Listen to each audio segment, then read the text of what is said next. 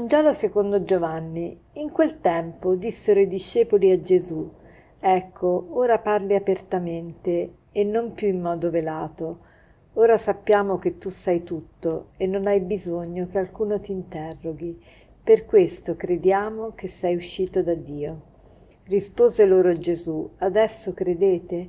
Ecco, viene l'ora, anzi è già venuta, in cui vi disperderete ciascuno per conto suo, e mi lascerete solo, ma io non sono solo, perché il Padre è con me.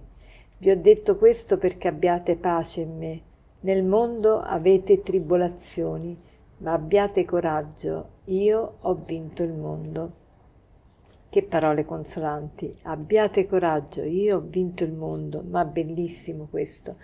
Comunque oggi Gesù si dice ai discepoli, ora voi pensate che, di credere in me e, e, e siete sicuri di, che io se, sono Dio e quindi credete in me, però viene l'ora, e dice anzi è già venuta, in cui vi disperderete ciascuno per conto suo e mi lascerete solo.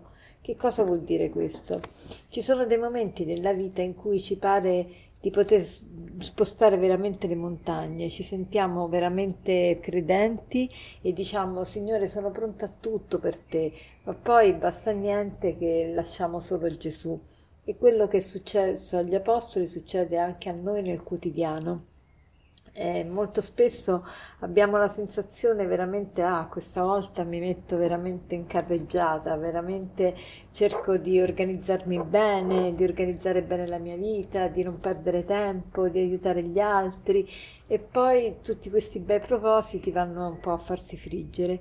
E, mm, Gesù oggi ci mette in guardia da questo eh, però ci assicura che lui ha vinto il mondo e quindi anche noi possiamo vincere il mondo perché noi abbiamo il suo stesso spirito, ci ha lasciato il suo stesso spirito, non dobbiamo dimenticarlo. E Gesù ci avverte che ab- abbiamo tribolazioni nel mondo e chi non ha tribolazioni? Tribolazioni di tutte le misure, di tutte le taglie, per tutti i gusti, per tutti i tipi, tribolazioni medie, piccole, grandi. E ogni giorno ci sono queste tribolazioni però lui dice io ho vinto il mondo. Che cosa vuol dire io ho vinto il mondo? Che il bene vince sul male, perché io è la verità, è il bene, è l'amore. Quindi Gesù ha vinto il mondo. Allora noi oggi vogliamo proprio vivere questa frase, vincere il mondo. E che cos'è vincere il mondo? Innanzitutto è vincere il male che è in noi, il male che è in noi che si presenta attraverso la tentazione, attraverso le suggestioni, attraverso gli incentivi che vediamo nel mondo e, e quindi cerchiamo di vincerli come? Con la mitezza di Gesù, non con la rabbia, non con l'arroganza, eh, non con l'essere critici, ma eh, con la mitezza di Gesù, con eh, la forza del Signore.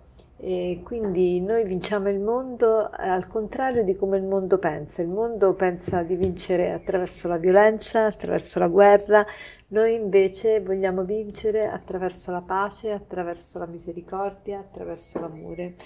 E, allora come proposito oggi potremmo fare proprio quello eh, di, di, vincere il, il male con il bene e, e, la prima cosa che dovremmo fare è imparare a riconoscere le, i nostri errori, sia pubblicamente sia nel, dentro la nostra coscienza.